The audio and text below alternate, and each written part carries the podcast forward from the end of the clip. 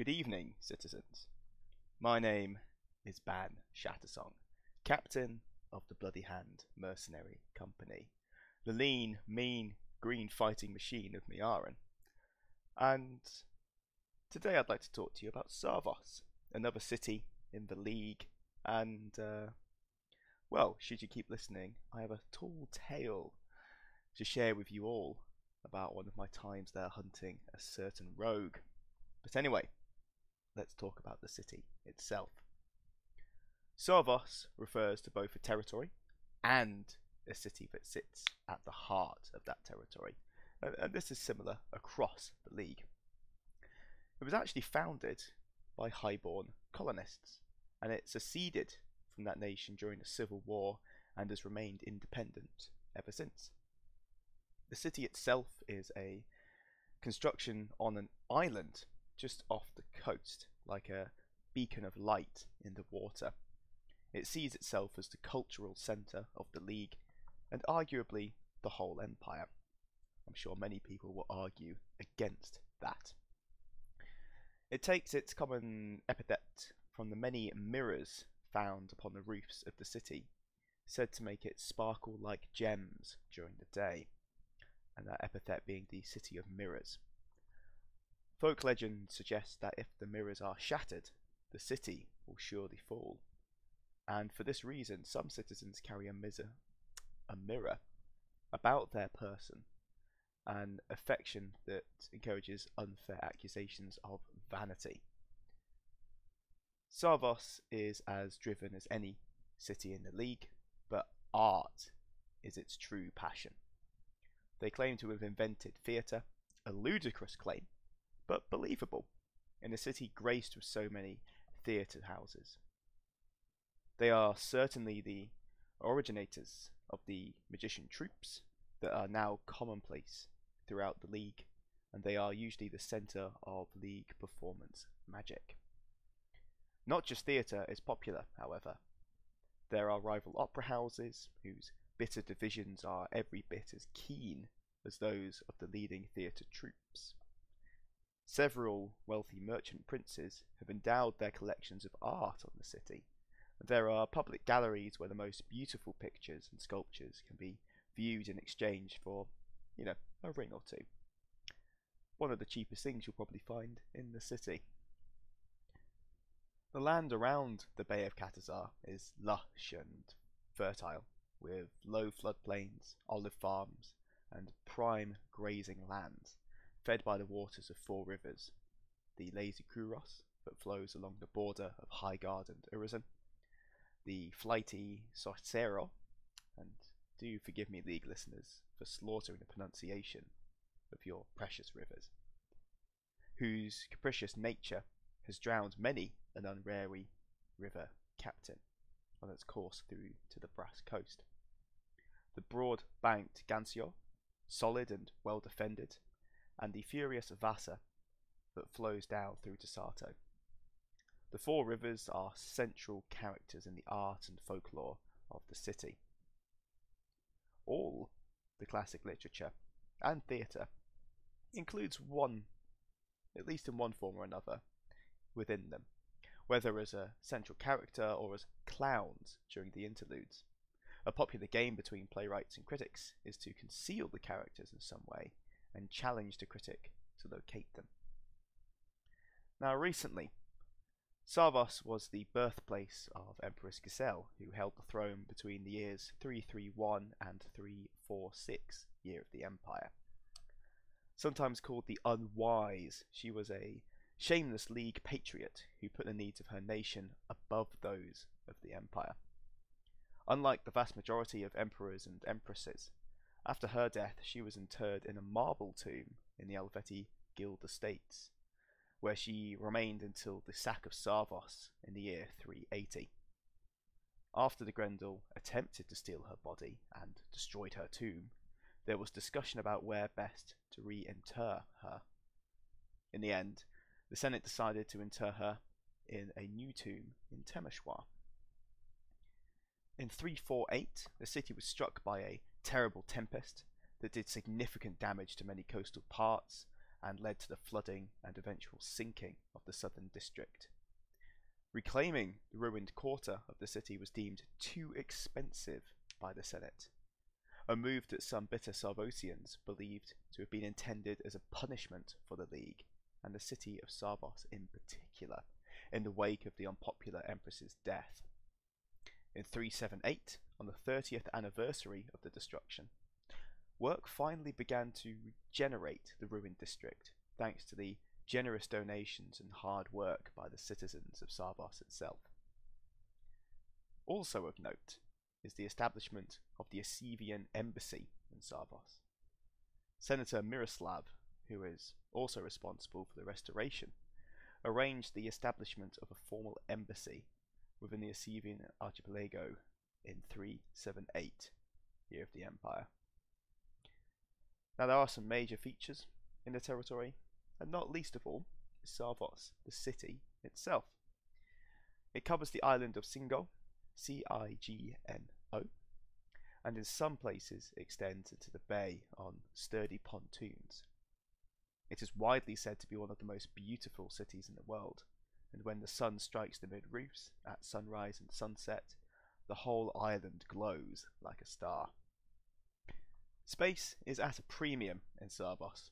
Cramped streets flow between soaring towers choked with merchants, tradesmen, and students. There are no green spaces in Sarvos.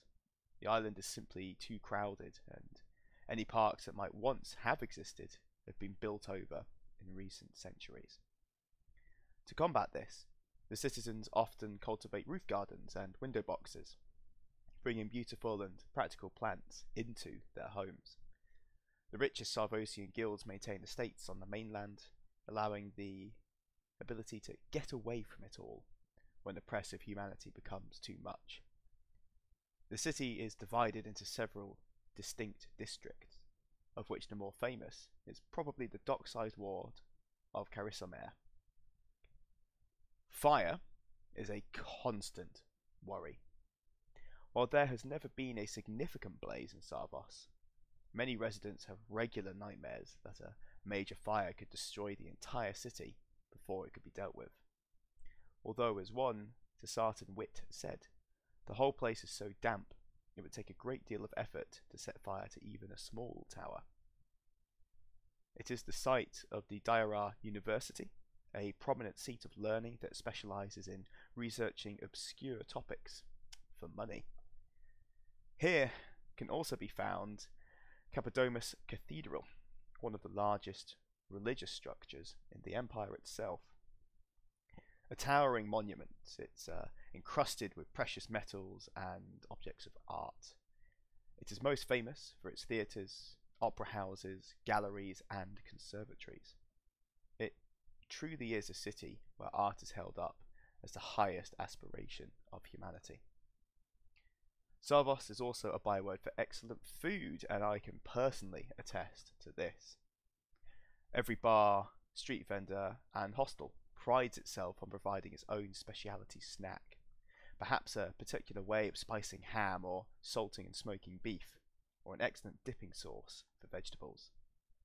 It is said that a, uh, an epicure can dine out every night of their life in Sarvos and never eat the same meal twice. It is also home to a great many establishments that serve dishes native to distant nations too, often in settings designed to cleverly evoke the sensation of actually being there. Sarvos is also a highly cosmopolitan city. It is common to hear a half dozen tongues being spoken in the markets and bazaars. Captains from across the known world come here to trade with the Empire.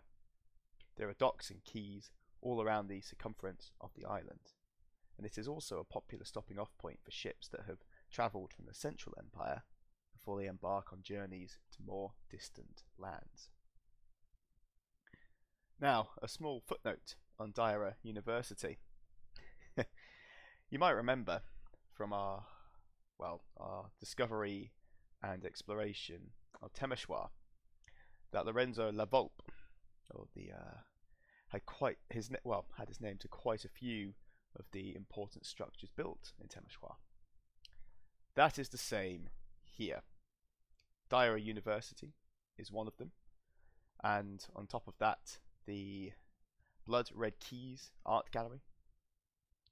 Beyond that, Lorenzo's Legacy of Pride, the name clearly giving away the original owner. However, there are a few non Lorenzo, uh, let's call them sites, landmarks, if you will, inside the city. Uh, for example, the Lady of Pride. It's a fortification uh, commissioned in the year of 380 and completed shortly afterwards in 381. It's a set of defensive siege works around the town itself, should I say city.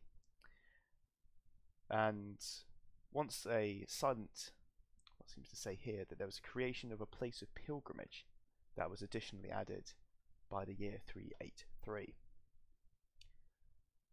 There was also the Sorani Embassy, and uh, during the spring equinox of 379, the Senate commissioned the construction of an official embassy to the Iron Confederacy.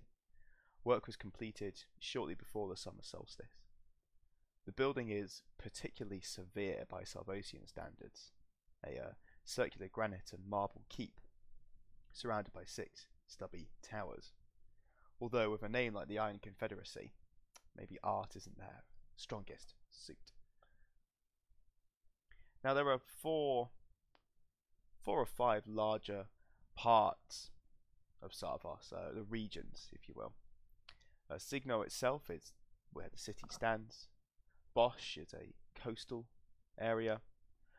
Farashi is a, a wide plain full of scattered woodlands and the site of many of the country estates that the wealthy Sarvosians will retreat to, like I said, to get away from it all. And then finally, Reposi is a flat and open land with poor, chalky soil. It used to be well known for its game, actually, uh, wolves and foxes in particular, but those have been hunted to near extinction in the last century or so.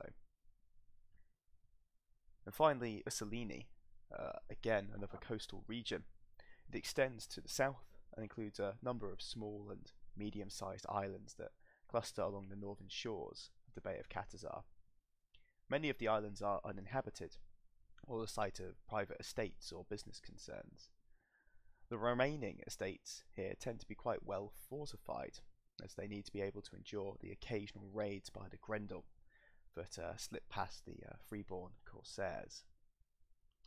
The current senator, as might interest those of you with the political inclination, is Niceta Constantata, or Constanata, Again, another senator who's going to hate me for a variety of reasons.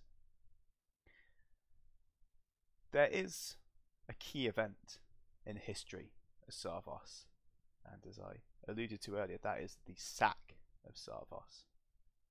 Now, to give you a brief overview, rather than dive into detail, uh, the Grendel invaded the League city, and those uh, those Grendel ships disgorged thousands of the soldiers of the Broken Shore, these uh, these Grendel troopers, directly onto the streets of the city.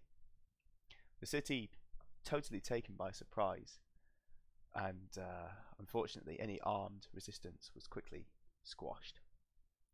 With the island of Cigno conquered, the Orcs turned their attention to pillaging one of the richest cities in the empire, if not the world. For the most part, citizens of the city who did not raise arms against the Grendel were left in reasonable peace. The Orcs have publicly declared that anyone who harms one of the invaders will be enslaved and transported to the salt mines. Anyone who so much as lays a hand on one of the Grendel will be immediately executed, and their families enslaved too.